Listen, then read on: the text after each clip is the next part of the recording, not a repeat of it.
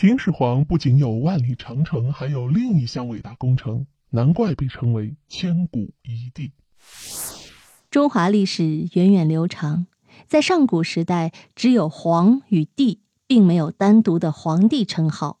战国时期，七国大战，秦王嬴政横扫六合八荒，统一了天下，认为自己功盖万古，于是创立“皇帝”这个词，自己呢是第一位皇帝，于是自称始皇帝。秦始皇也被后人誉为千古一帝。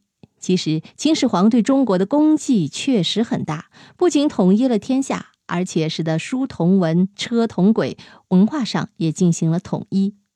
在秦始皇执掌天下大权的三十六年里面，创造了无数伟大的工程，更加奠定了千古一帝的地位。其中最让人熟悉的是万里长城。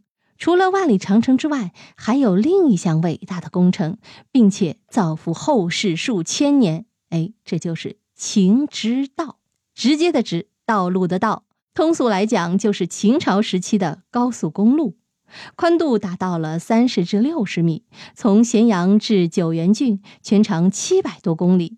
该工程由大将军蒙恬负责修造。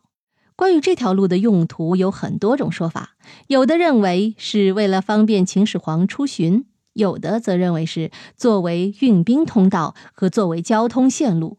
但是不管怎么样，这条路后来被使用了将近两千年时间。由于该路线地形复杂，道路险峻，当时又没有现在的先进设备，所以工程进展很缓慢。直到蒙恬被秦二世赐死的时候，秦直道仍然没有完全修通。秦二世继位后，继续兴建这条道路。